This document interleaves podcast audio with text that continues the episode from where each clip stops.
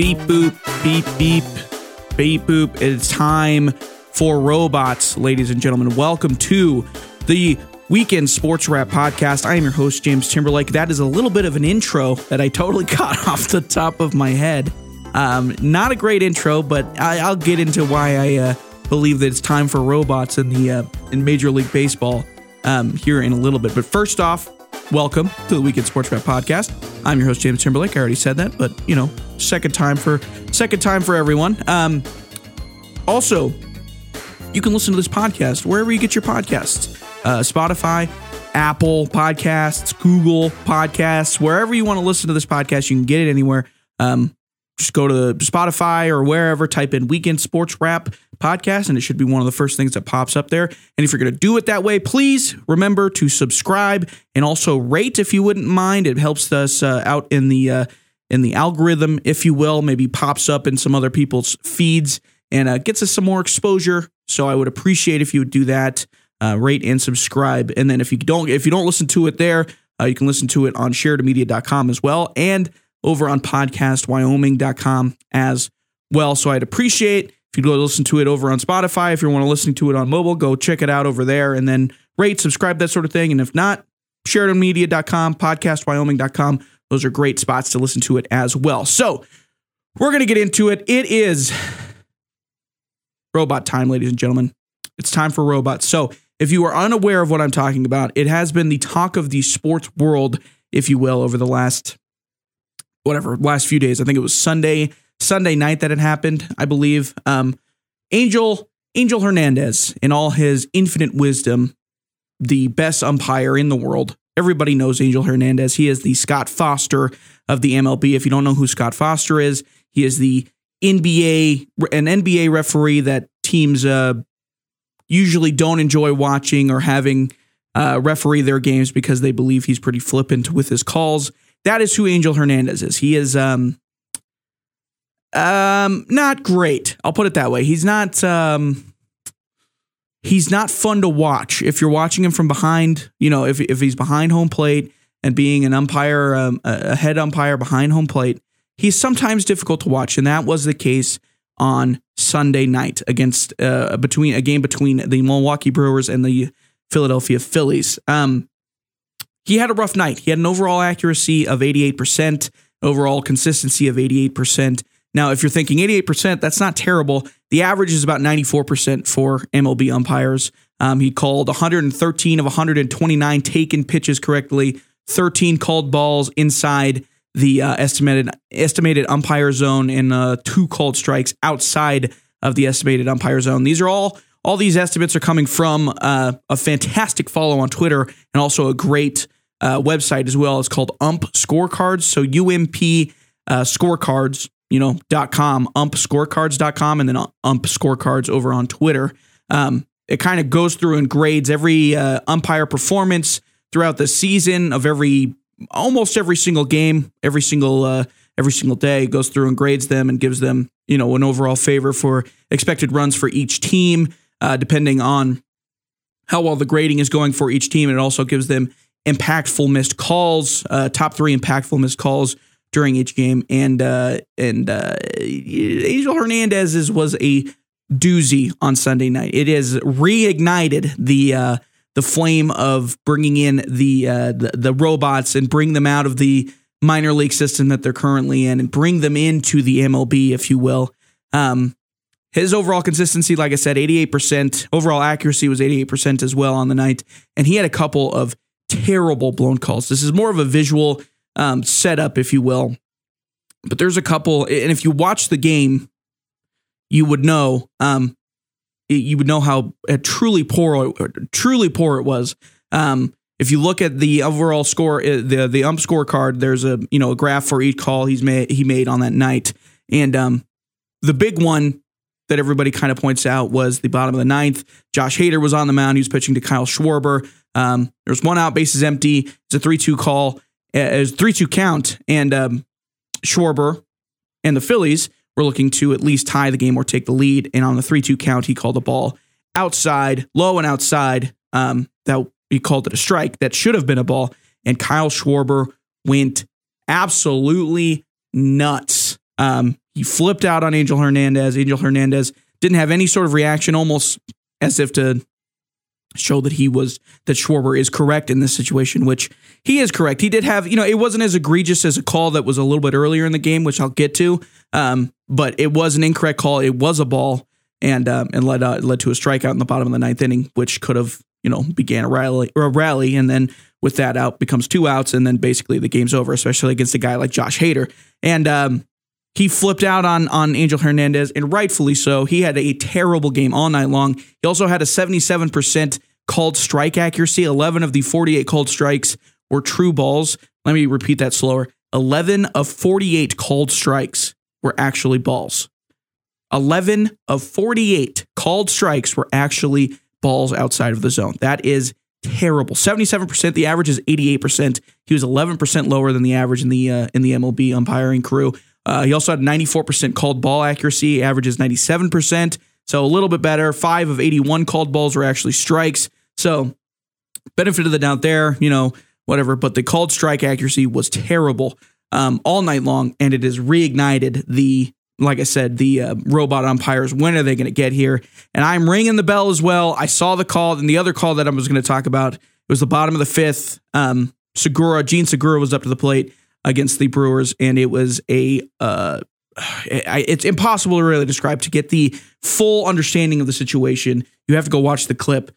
There was a ball that was thrown so far inside that I I could I swear to you, Angel Hernandez must have been his eyes must have been closed to call it a strike. It is such a bad pitch. If you go and look at the ump scorecard uh, graph here that they have up, the, the the the graph that they have, the spot that they have for that pitch is almost off of the actual screen, and he called it a strike. It is so egregiously bad that um, it. I mean, it was one of the more impactful calls, missed calls of the game. It was second on this list. It was one out. Bases were loaded. The bases were loaded. It was an 0-0 count, and the ball was called a strike. So it was now an 0-1 count in that situation. And with the bases loaded, that completely changes tons of percentages when it comes to baseball. In a, in a game where and this is kind of getting into my overall point in a game where um, you're asking these hitters, these these guys to go up to the plate and make a split second, millisecond decision of whether to swing or not to swing, whether it's a ball or strike, um, and making that decision. You can't have a guy behind home plate like Angel Hernandez, and I'm singling out Angel Hernandez mainly because, like I said, he was the the you know the the the uh, the spotlight was on him on Sunday night because it, again he was on a primetime game and that's what everybody was watching. They saw what happened and it exploded and you know everybody wanted the robots to come and save us all. Um, but anyways, when you when you when you're asking batters to make a decision that is almost incomprehensible to a lot of people, um, even that people that play baseball at a lower level don't really understand how much of a quick decision these guys have to make. I mean, it is milliseconds on whether to swing or balls or strikes.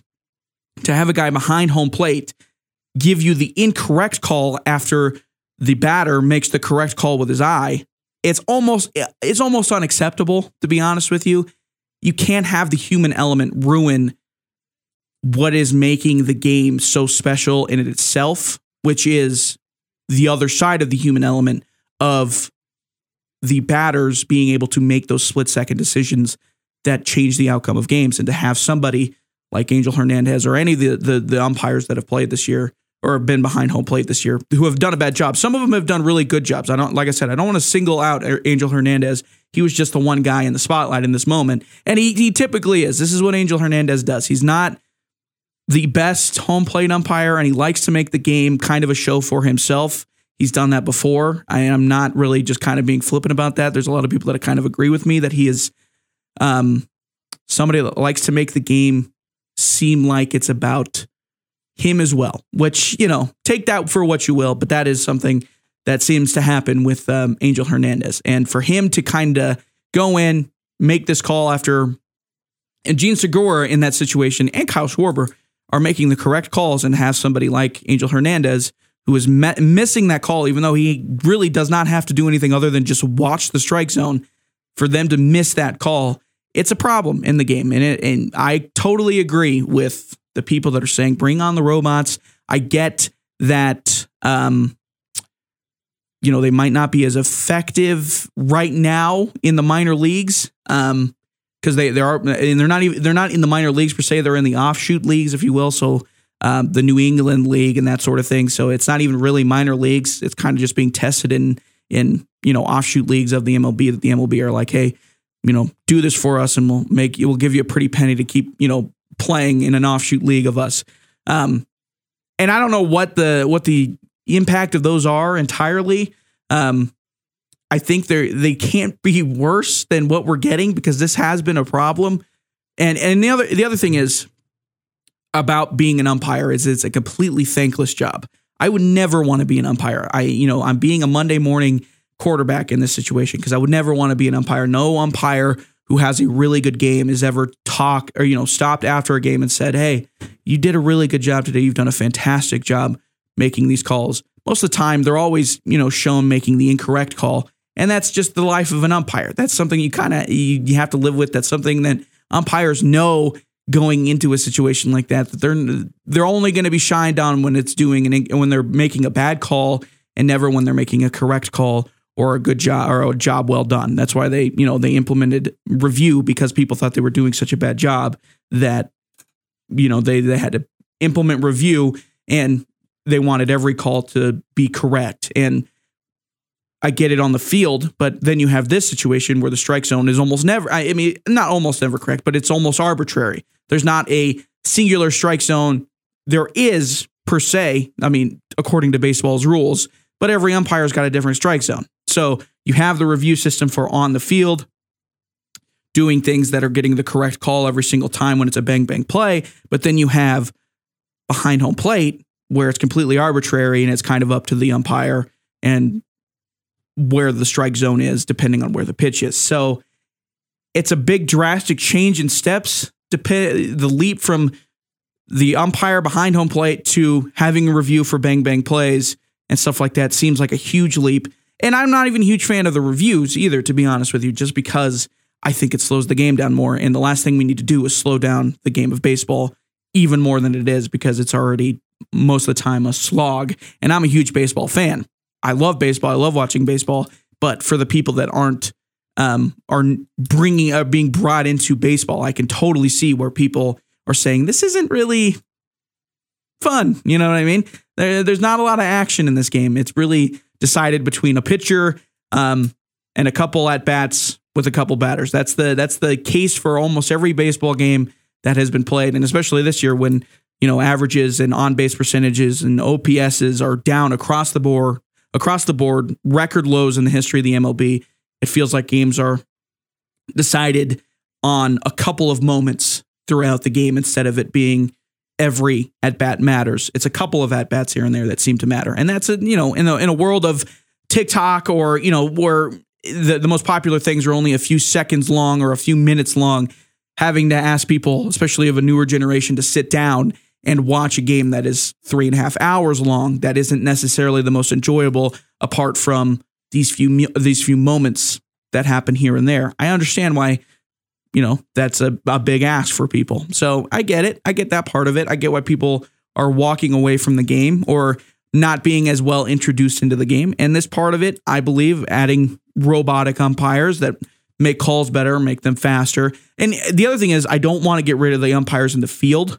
I think they do a good, a good enough job. Most of the time, those jobs are pretty easily, you know, they don't have as many bang bang calls anymore, and most of them are done well enough to where we don't need to replace them. And we have review as well, so we don't need to get rid of the umpires in the field. I just think a robotic strike zone, I don't know how you would do it. Lasers, freaking lasers, I have no idea. But something, something needs to change because the drastic step from being behind home plate and having an arbitrary location of where the strike zone is, back to in the field where everything is reviewed now and it has to be correct every single time. It's a huge step and a huge jump that doesn't make any sense for the rest of the game. And I just think it needs to change. And it's and it's going to happen sooner rather than later. Unfortunately, a lot of these umpires are going to have to move out to being mainly field umpires. And that's just the way of the world that, you know, the way we're moving from now on. And that's just how it works. And, you know, if the if the robots can do it 100%, if those if those AI can get the accuracy down to 100% every single time, nobody's going to have a problem with it you know, I won't say nobody. People are still going to have a problem with it, but it's going to be a lot less. Um, their soapbox is going to be a lot smaller when the robot is calling it 100% of the time correctly than if it's, you know, people standing on the soapbox of Angel Hernandez just missed this call by about five and a half inches off the plate. The comparison's a lot different there. So, and I also I want to highlight a couple of the really good umpires. Alan Porter's done a fantastic job. He's done three games this year, 266 called pitches. He's only called six pitches wrong, and all of those pitches, three games, 266, uh, 266 pitches, and only six called incorrectly. That's a 97.7% accuracy. That's a fantastic job. Edwin Mos, I believe how you say it. Correct me if I'm wrong. I mean, if I say his name wrong, I apologize. Edwin Moscoso, I believe how you say his name.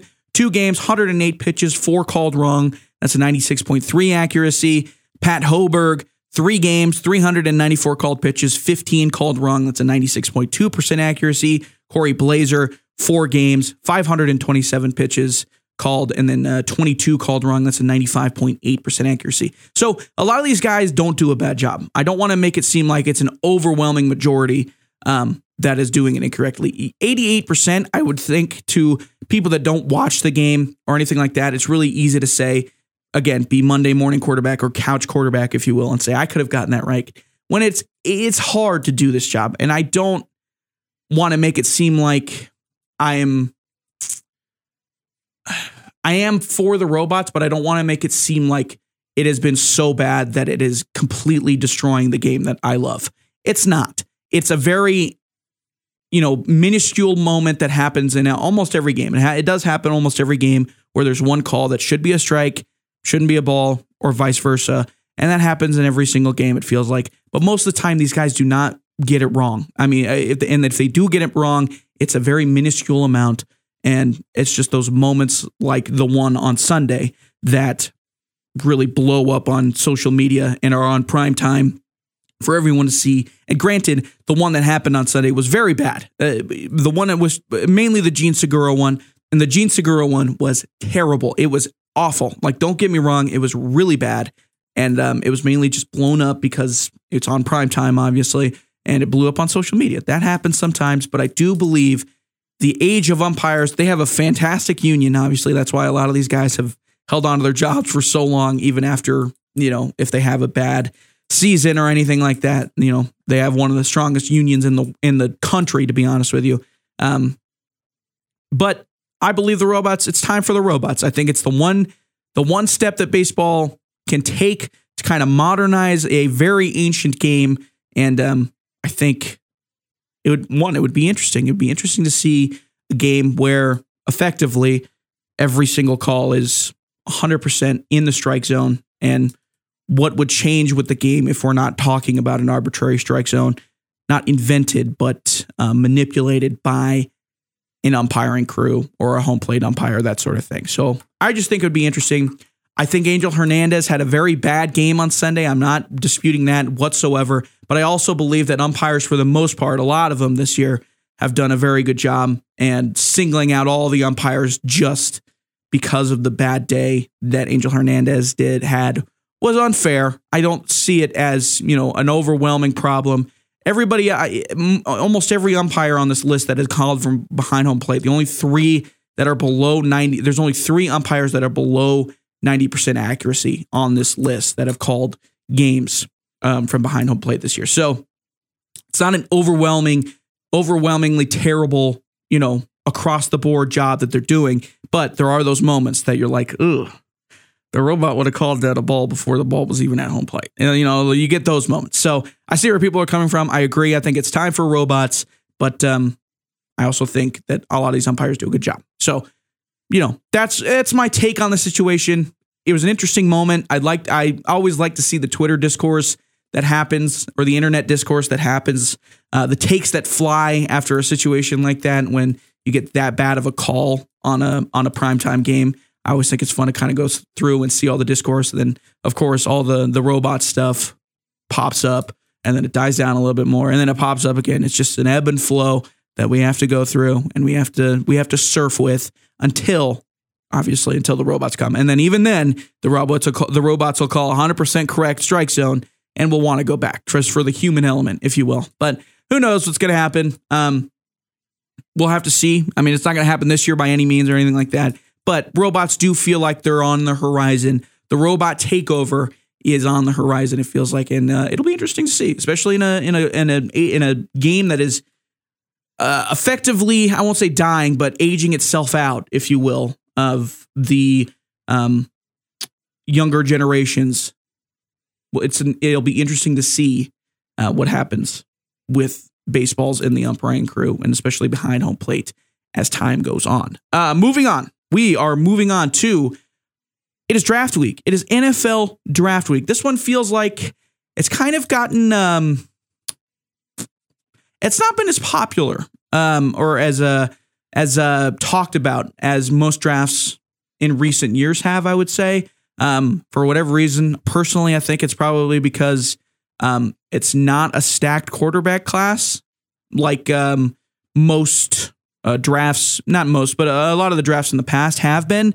Um, and with a stacked quarterback class, you get the the revitalization of your franchise, if you will, with this one pick in the draft. If you get this one pick, the entire draft is the rest of it doesn't matter. You get this one pick and you become the next great franchise. See Trevor Lawrence or, you know, Justin Herbert, that draft class, that sort of thing. And that's why I think this one is maybe not as popular as the others have been in the past. And I could be totally wrong. I could just be talking for no reason. Um, I just personally feel like this one has not gotten as much um, media as others in the past, and I think it's probably just because the the quarterback class in this one does not seem to be as strong as those in the past. So let's take a look at the big board. Okay, I'm using uh, Pro Football Focus here. I trust them with my life. I think if I was in a situation where I was falling out of an airplane, they would do the math to figure out how to save me from that airplane and bring me back in. I trust them most with football more than anybody. They do all the analytics, they do all the math. They're the best. I love looking at all their stuff. It's a ton of fun. If you love graphs and stats and all that stuff, PFF is a must.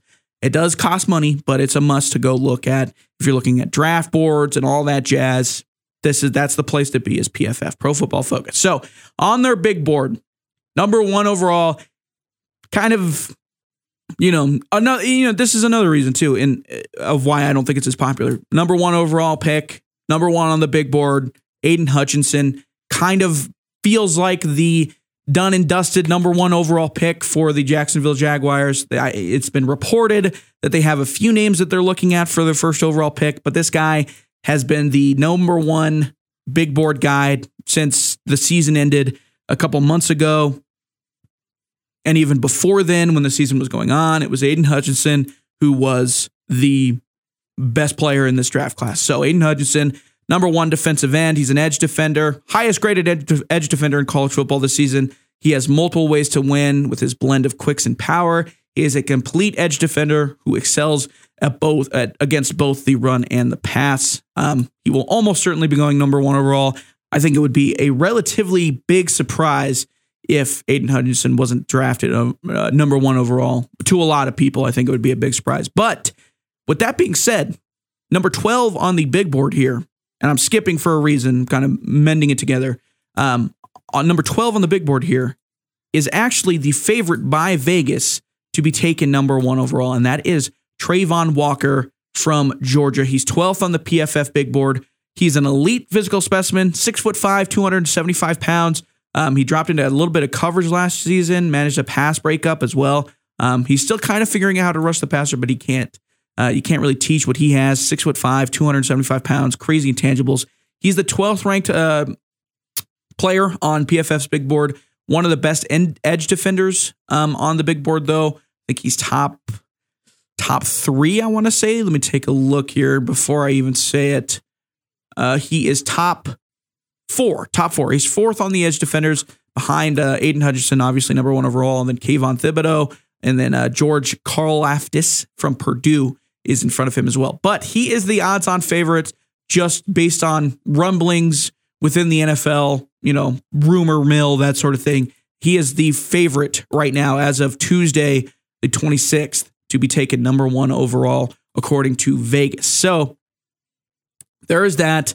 I would be personally surprised if they don't take Aidan Hutchinson. He's the best player in this draft. Uh, you know, I wouldn't say by far, but he is the best player in this draft, most upside best edge defender in this draft. I would be surprised personally if uh, Jacksonville does not take Aidan Hutchinson, number one overall. Number two uh, on the big board, Derek Stingley Jr. He's a cornerback, six foot tall, 190 pounds. He's about 20. He's 20, almost 21 years old. Uh, he played at LSU last year. He didn't play very much last year, if I remember correctly. Um, but he was great when he did play. Uh, he was great in two, he was great in 2020. Um, and he was great. He was really good in 2019, one of the best in the country in 2019, but he didn't play very much in 2021. He only played 154 snaps compared to 429 snaps in 2020 and 986 in 2019. Um, he has a lot, he's, he's allowed a uh, 41, only a 41.1% completion percentage for his career and uh, has been starting since his freshman year at LSU. And LSU, obviously, no joke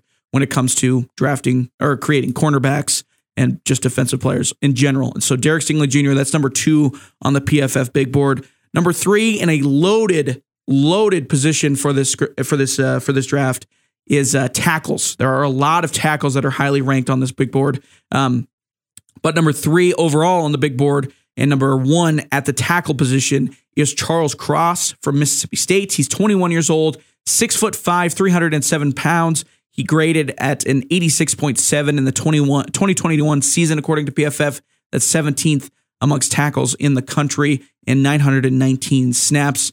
Um, Cross became a dominant pass protector in 2021. He allowed 44 pre- pressures on 574 pass blocking snaps in 2020 before giving up only 16 pressures on 719 pass blocking attempts in 2021. So, an elite pass blocker um, at the tackle position. And like I said, this is a stacked class for tackles. If you're looking to get a right tackle or a left tackle, this is the draft for your team.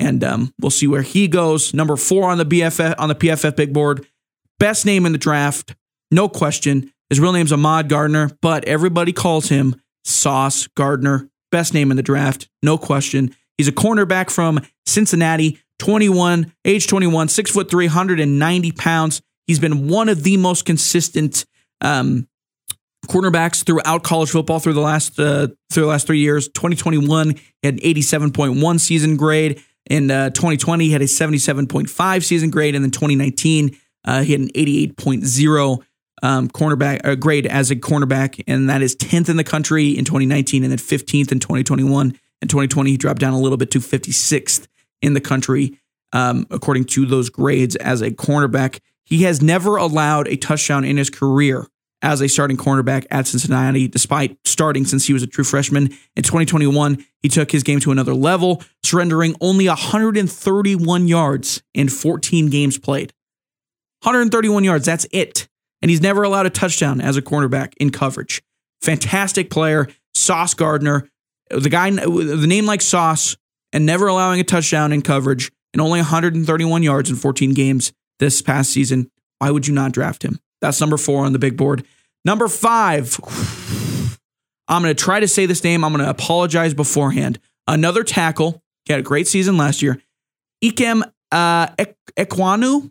I apologize if I'm saying that wrong. He's 21 years old, six foot four, 310 pounds. He's from NC State.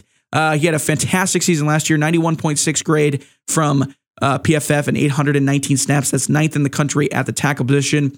He is the single most dominant run blocking tackle in the country in this draft. His 18 big time blocks in the run game this past season were seven more um, than the next closest Power Five offensive lineman. So, fantastic run blocker at the tackle position. Could work on his pass blocking a little bit, but he's also uh, another great tackle in a stacked class Four tackles. Moving on to number six on the big board for them, Evan Neal, another tackle. This one from Alabama, 21 years old, six foot eight, 337 pounds. He played uh, 1,073 snaps last year uh, and average, had a, a, uh, season grade of 85.8 with Alabama. That's 21st in the um, tackle position uh, in the tackle position for PFF.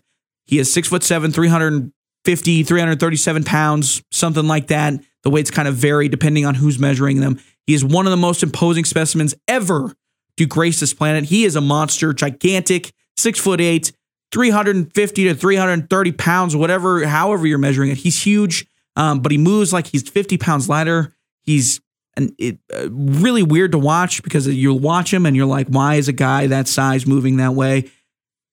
How do I do that? And then you realize you can't do that because you're not Evan Neal. He allowed only 24 pressures also over the past two years between left and right tackle. So more of a pass blocking guy compared to um, Ekwonu. Um, more of a pass blocking tackle, but specimen nonetheless. He is sixth on the PFF big board. Now, number seven on the list, Kayvon Thibodeaux. Pretty common name. Uh, not a common name, but a name that a lot of people know. He played at Oregon these past few years. He's 21 years old, uh, six foot three, 254. He is also a physical specimen. Uh, he has an elite first step combined with an ideal frame for the position at six foot three, 254 pounds. Um, he does lack refinement, a little raw.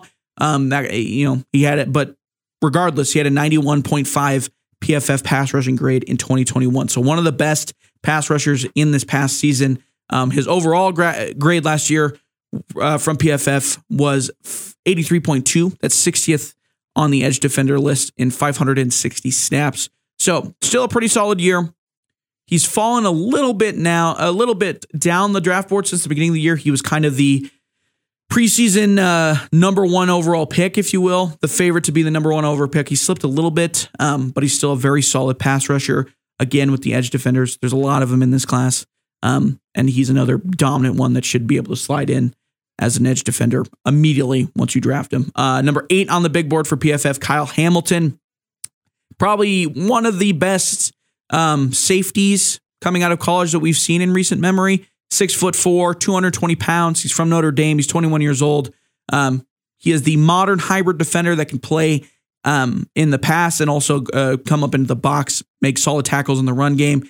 He is very solid in that regard. He's got great vision, incredible vision for the field and also for the quarterback's eyes. Um, he's great at you know monitoring the backside of the field while covering somebody downfield and then making the play if the play is happening in front of them. Um, he missed Notre Dame's final five games in 2021 with a minor knee injury. Um, he did came he did come down with uh, three picks and three pass breakups in his first seven outings though. So missed those last five games with a knee injury. Could be a problem come draft day. Um, that's usually what happens. People slip just because of health concerns, that sort of thing. Even if it is minor, that happens sometimes. Um, so it'll be interesting to see where he ends up um, come draft day on Thursday. Number nine on the draft board, our first wide receiver, Jameson Williams. Um, he tore his ACL in a national championship game. Uh, this was that was in was that in February, I believe. No, uh, January. Back in January, he tore his ACL, so he'll probably miss at least the start of the season, uh, the start of um of, of the NFL season, this upcoming NFL season, if he's when he's drafted. So he'll miss that part of it. But State puts him firmly in the mix for wide receiver one as one of the best wide receivers in this class, and he's still the best deep threat in the class. And knowing the NFL today, deep threat is everything. You know, guys like Tyreek Hill don't get paid, Jaylen Waddle, that sort of thing. Those are what you know. That is what's dominating the NFL now is a deep threat, and a guy like Jameson Williams who can just straight up outrun anybody on the field is a huge commodity. Even though he tore his ACL back in January, that is something that teams would be willing to take the risk on, even if he's going to miss the first, you know, four, five, six, seven, eight games of the season. If he comes back a fraction of what he is, especially speed wise, then he will be one of the more dominant players in this class. Um, number 10 on the draft board, George Karlaftis. Again, another edge defender. He's from Purdue. He's a versatile Iron Man who can do almost anything a team can ask of him. He played at least 49 snaps in all but one game this past season. So health is not has not been an issue, and he finished with a 90.6 PFF pass rushing grade this past season. He's 21 years old, six foot two, 266 pounds. His overall grade last year was an 87.2. That is 26th of the edge defenders this past year. Uh, number 11 on the big board, Trent McDuffie, another cornerback. This one from Washington. He's 21 years old, five foot 11, a little bit smaller, uh, 193 pounds. Um, he had an outstanding career at Washington, even though they weren't very good. Um, outside of length, McDuffie has everything you could want from a high end quarterback. At only five foot eleven, he plays consistently bigger than his listed size. Um, he allowed only 16 catches from 36 targets for 111 yards with no scores and five pass breakups in 2021. So an outstanding season for Trent McDuffie this past season. Uh, an 86.8 season grade on 702 snaps. That's 17th in the country on cornerback uh, cornerbacks. Uh, in 2020, he had 242 snaps. 80.6 uh, pass grade, uh, season grade, excuse me, uh, for, and that's 24th for cornerbacks that season. And then in 2019, he had an 85.4 season grade in 752 snaps. That's 16th in the country that season. Uh, number 12 on the big board, Travon Walker. We talked a little bit about him. Lead specimen, six foot five, 272 pounds. Dude's an animal from the edge. Probably the odds on favorite to go number one, but we'll see with Aidan Hutchinson still roaming around there. Um, number 13, another wide receiver. Number 13 and 14 are both wide receivers. Number 13 is Drake London from USC. He's 20 years old, six foot four, 219. Um, he broke his ankle in 2021, so he had a short season, only eight games played. Um, but he was on an unmatched statistical tear, racking up 88 catches in just those eight games with four uh, with uh, 1,000 uh, 1,084 yards and seven touchdowns over that span. He is six foot five, like I said, 210 pounds, and he still led college football with 19 contested, contested catches um, in just the eight games played last season. He had a 91.3 season grade from PFF in 2021 and 490 snaps played. That is the third best wide receiver grade the entire season. Number 14, Garrett Wilson, another wide receiver. Uh, Wilson's ability to generate separation is the best in the class. He's fantastic at creating separation. He also produced at a high level from both the slot, which is where 73% of his snaps came from in 2020, and outside, when which is uh, 82.9% of where his snaps came from in 2021. So you can kind of put him in either the slot or outside, and he will be able to produce. He's 21 years old. 21 years old six feet tall, 183 pounds, probably needs to put on a little bit of weight. Um, but you know, with the programs that the NFL has, that's not necessarily a huge problem. Um, he had an 84.1 season grade from PFF in 2021 in 595 snaps played. That is 30th in uh, in the country for wide receivers. Number 15, our first linebacker in the class. Not a huge linebacker class either. Uh, Devin Lloyd from Utah. He's 23, six foot three, 237 pounds. Uh, he had a 90.2 season grade from PFF 20 in 2021, 849 snaps played. That is 10th in the linebacking position from PFF. There may not be a better all around linebacker in the class. Lloyd can take on blocks, blitz, and cover tight ends at a high level, which is why he earned a 90.2 grade this past year with above average grades in pretty much every other facet of the game. So that is your number one linebacker in the class, according to PFF, and 15th overall in the big board. Now, number 16 is an interesting one. Tyler Linderbaum. He's 22 years old. He's a center, uh, six foot two, 296, but 296 pounds. But um, he's arguably the best center prospect that PFF has ever seen. Um, he's 16th on the big board, but he is um, one of the best center prospects they've ever seen. They've seen in the, in the on the grade. He had a 95.4 season grade. That is unheard of in uh in you know Pro Football Focus that is absolutely unheard of.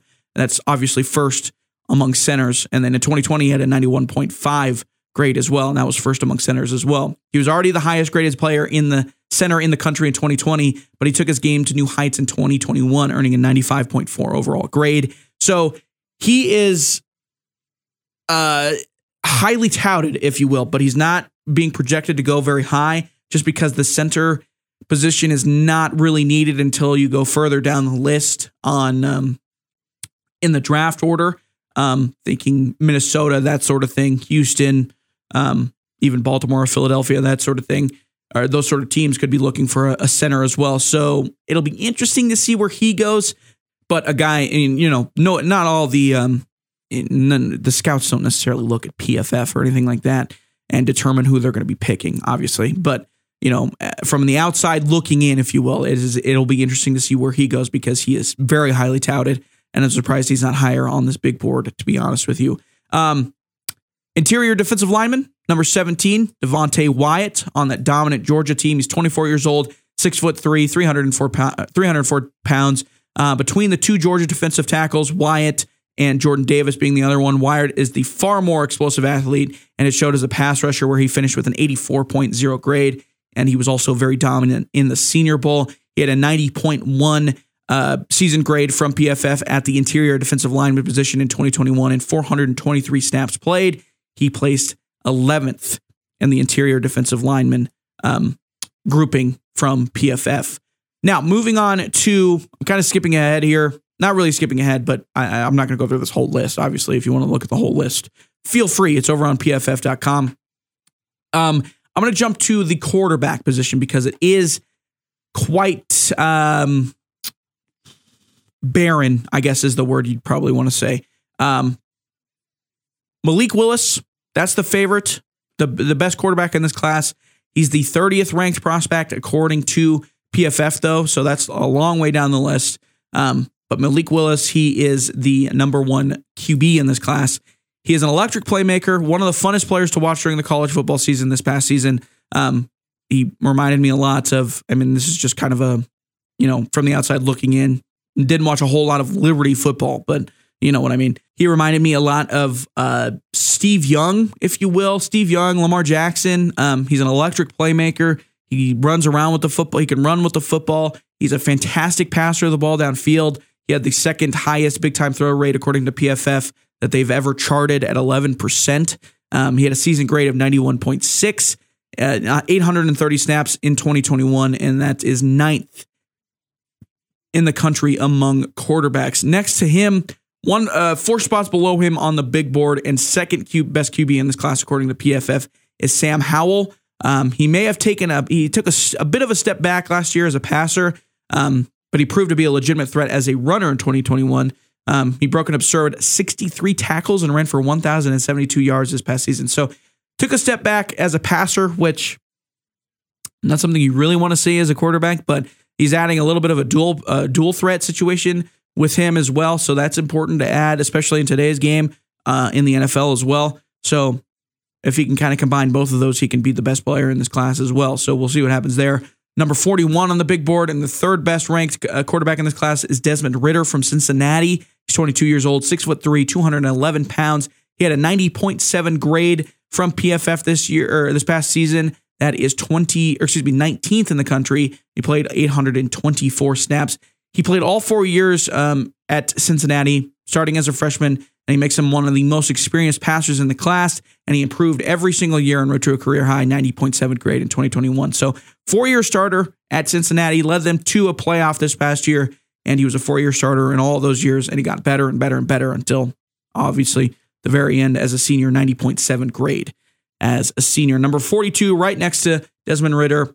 the fourth best quarterback in this class, according to PFF, is Kenny Pickett from Pittsburgh, 23 years old, six foot three, 217 pounds. He's the biggest riser at the quarterback position over the past season. Uh, Pickett did not earn a single sub 70 grade from PFF all season long. After managing only 10 big time throws in 2020, Pickett totaled 29 in 2021. In his fourth year as a starter, Pickett looked decidedly different, uh, being more aggressive, throwing the ball downfield, that sort of thing. So we'll see. It'll be interesting to see where he ends up. He's kind of been one of those that have been up and down as a as a big board. You know, as, as somebody that's trying to spot him on a big board. He has been up and down and all around. People have liked him as the best. People have liked him as the second best. People have sp- spotted him as the worst quarterback in the class. So nobody knows what's going to happen there. Um, but he is an interesting prospect nonetheless. But as of right now, it is Malik Willis leading the quarterback um, position at the number one as the number one quarterback according to PFF. And um, we'll see where he ends up. We'll see where everybody ends up. I love draft time this time of year. But I will say, don't gamble on the draft. Okay, it's completely random. You're going completely off of um, off of um, uh, you know, rumors. I mean, it's completely random. There's not a lot that you can um, kind of predict at the draft, other than you know maybe the first or second pick. After that, it is a complete crapshoot. I never ever gamble on the draft because it is so random, and people that do that really love just chaos. So more respect to those people, but don't do it, you maniacs. Do not bet on the draft unless it's the first or second pick. Then I can, you know, I'll be like, all right, whatever. You know, first or second pick. We all hear everything about the first and second pick. We'll see what happens there. And if you want to put money down on it, put money down. You know, I'm not your, I'm not your, not your gambling person. But if you're gonna do it, do it. You know what I mean? You know, no big deal. But after that, let's chill out. All right, let's relax. Okay, complete crapshoot after that. Nobody, you know, nobody pays attention or looks at the 16th to the 32nd pick in the draft. You maniacs. Let's chill there. We're not going to do that. Um, another name I want to bring up on this uh, draft big board: Chad Muma, the linebacker from Wyoming. Kind of tipping my hat towards my Cowboy Wyoming Cowboy fan listeners. He's 63rd on the PFF big board. Um, he was one of the most productive defenders in all of college football in 2021, without a doubt. He generated 68 total defensive stops, three interceptions, and 21 pressures for the Cowboys. At six foot three and 242 pounds, he has legit NFL size and athleticism. He had a 90.3 season grade for the Cowboys this past season. That is ninth amongst linebackers, and he is 63rd overall on the big board. So somewhere in the late second round, uh, early third round, something like that. Um, and we'll end up seeing where he goes. And um, another Wyoming Cowboy in the draft, another Wyoming linebacker in the draft that looks to be going in the second or third round, a la Logan Wilson. And we'll see if Chad Muma can maybe one up Logan Wilson, if you will, in there in his um, in his uh, NFL career and in the NFL draft. So we'll see what happens there. I'm excited to see the draft. It's always fun. Um, after the you know second or third day, you're kind of like, where they're just kind of throwing up the picks on the screen and you're just seeing fly by and they're just talking about a pick that happened like you know 10 picks ago. That, that that's kind of where I click off and I'm like okay I get it. You know I mean? I'll you know I'll see you guys on hard knocks you know what I mean? That sort of thing. So but first two days are always interesting and fun to watch and we'll, we will see where all these names end up. Um, come draft day on Thursday and it is in Las Vegas and um, I believe it's on you know ESPN, NFL Network, all all the football networks, if you will. And we'll see uh, what the Broncos get, what the Vikings get. Please, for the love of God, get a lineman. Just get a bunch of linemen, maybe a wide receiver if you're the Vikings. If you're the Broncos, probably an offensive lineman as well. You probably need a D lineman as well. Um, but hey, the Broncos, I mean, they're that sounded like a horse, right? They don't have a first pick. They don't have a pick in the draft. They don't have a pick in the first round, obviously because of the um, Russell Wilson trade. But um, we'll see what happens with them. I don't. I, where do they pick? Let's let me filibuster here for a second. Denver Broncos. I don't know where they pick. They don't have a second round pick. They don't have. They have a third round pick. So their first pick, Denver Broncos' first pick in the draft is the third round. I think that's day two. I believe that's day two. I think they do round one and two the first day. I'm kind of eh, you know, maybe. Um, no, round. Okay, so rounds two and three are on Friday. Round one is on Thursday. So he's a day two pick. Uh, they they Broncos get their first pick on day two. We'll see what they end up taking on their first pick of the draft on day two in the third round. So we'll see what happens there. NFL draft season, and then we have to wait a little bit longer for the actual football season. But you know, kind of a little sprinkle on the sprinkle on the ice cream while you wait to eat it, if you will. So draft season, that's going to wrap up the show, I think. We talked about umpires, we talked about baseball, and we talked about draft. I think we covered a, a decent plethora of things this week. We're going to talk about whatever I want to talk about next week. That's just how the podcasts work, and that's how we're going to wrap it up. So thank you very much for tuning in. If you have suggestions or anything, leave a comment on the post on podcastwyoming.com. And um, yeah, thank you very much for tuning in. I've been your host, James Timberlake, and you have been listening to the Weekend Sports Wrap Podcast.